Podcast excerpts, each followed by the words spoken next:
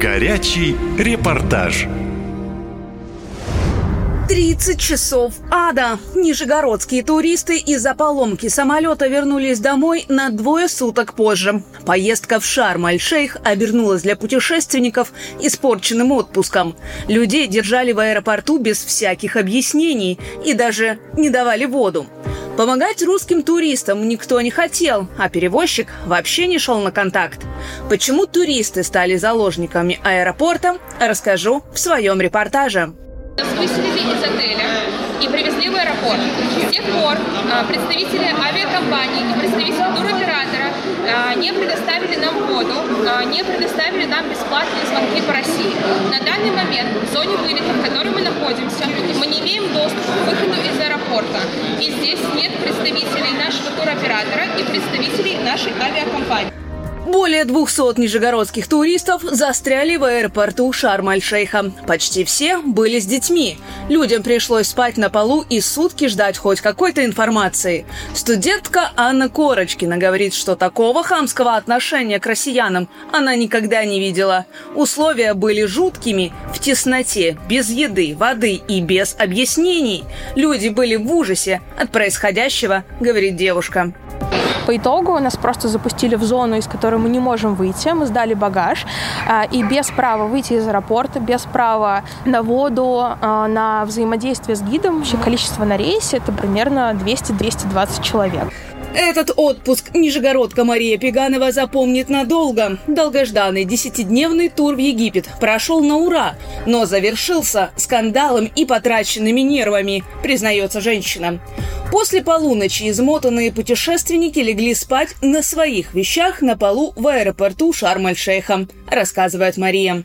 Когда никто к тебе вообще не идет, трубки бросают, на связь не выходят, но это полный трэш. Вот такая безответственность. Я получил деньги, до свидания.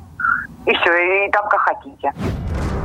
Представители туроператора «Библио Глобус» в Нижнем Новгороде на вопросы не отвечают. А когда слышат о том, что люди требуют компенсацию за испорченную поездку, то громко хлопают дверью перед журналистами. Это уже не первый случай, когда туристам с большим трудом удается вернуться домой из заграничных курортов. Аналогичные ситуации повторяются с завидной регулярностью. 25 сентября около 400 российских туристов застряли сразу в двух аэропортах на пару дней.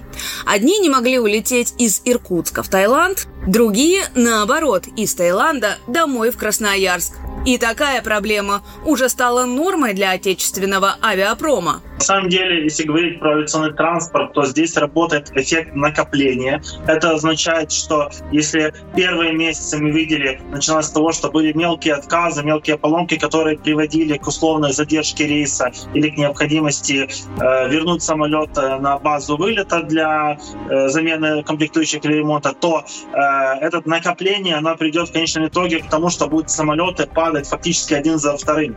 Потому что если мы говорим о э, поддержке поддержки летной годности, то здесь очень критично является придержание э, всех требований завода-производителя. В условиях санкций, конечно, российские авиакомпании это делать не могут. Если мы говорим, что ждет дальнейшая авиация, это будет увеличиваться количество этих катастроф, это будет увеличиваться количество соответствующих отказов, самолет будет чаще возвращаться в аэропорты вылета, самолеты будет дольше ожидать возможности возобновления полета, рейсы будут задерживаться, рейсы будут отменяться, и в конечном итоге, скорее всего, уже со середины следующего года или даже э, ближе к концу мы увидим, что начнут падать самолеты. Это будет реалии.